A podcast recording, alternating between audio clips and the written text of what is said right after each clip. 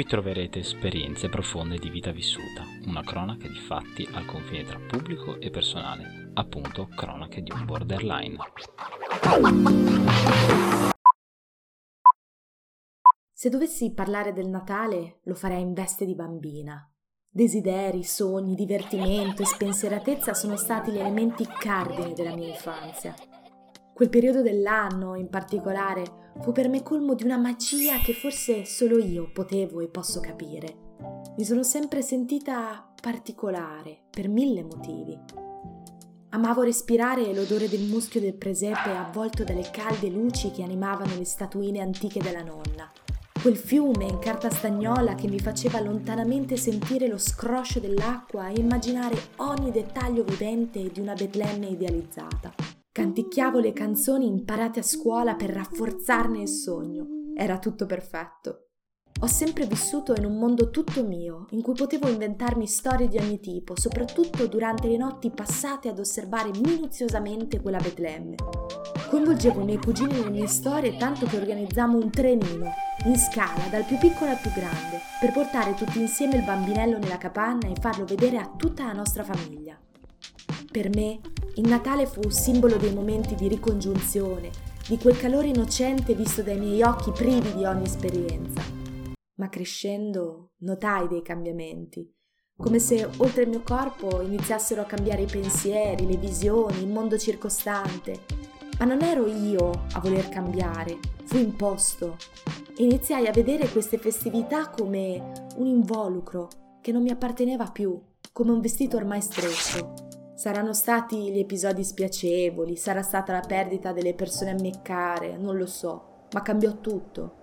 In effetti da adolescente non riuscivo a distinguere la realtà dal mondo immaginario, sin quando gli episodi tristi e spiacevoli si presentarono a doppio colpo sul mio petto.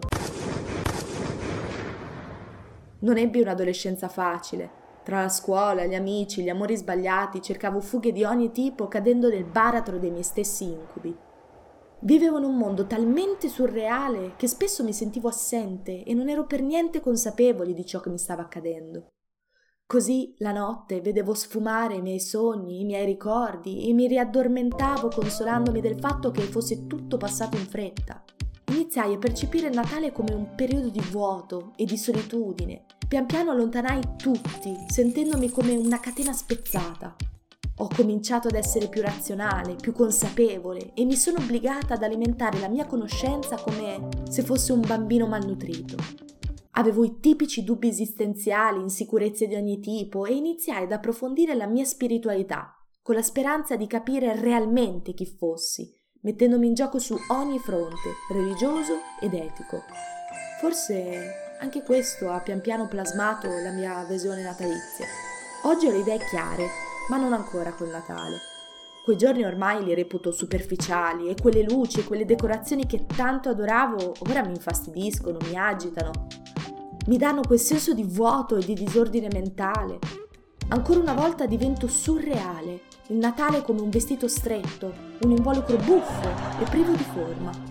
Cresciuta con pane e arte, la mia vita si è solo e sempre basata su di essa, un dono, quanto odio sta parola, o meglio la capacità ossessiva compulsiva di esprimermi. Ovviamente il Natale era presente, anche se con sembianze alquanto bizzarre, ma l'arte era lì, pronta a salvarmi dalle mie insicurezze.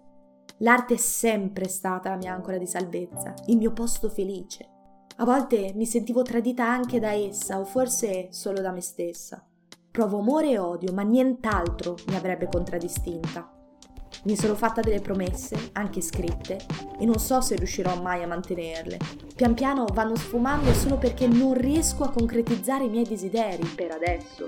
Quelle insicurezze sono plasmate costantemente, sono da superare perché quella macchia nera della negatività urta le pareti del mio essere, facendomi impazzire nel non trovare soluzioni, oscillare come un pendolo tra il dare tanto e il non dare nulla dal narcisismo cruento alla condivisione con gli altri.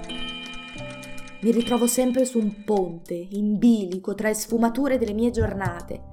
Vedo la mia vita come un dipinto e non tutti i dipinti sono perfetti, non tutti sono finiti e non tutti sono così limpidi. Non sappiamo mai il pittore cosa ci abbia disegnato al di sotto. Colma di sogni e desideri, cerco di scavalcare la luna. Forse ce la farò. Forse sarà proprio Natale, quell'involucro plasmato dalla mia mente.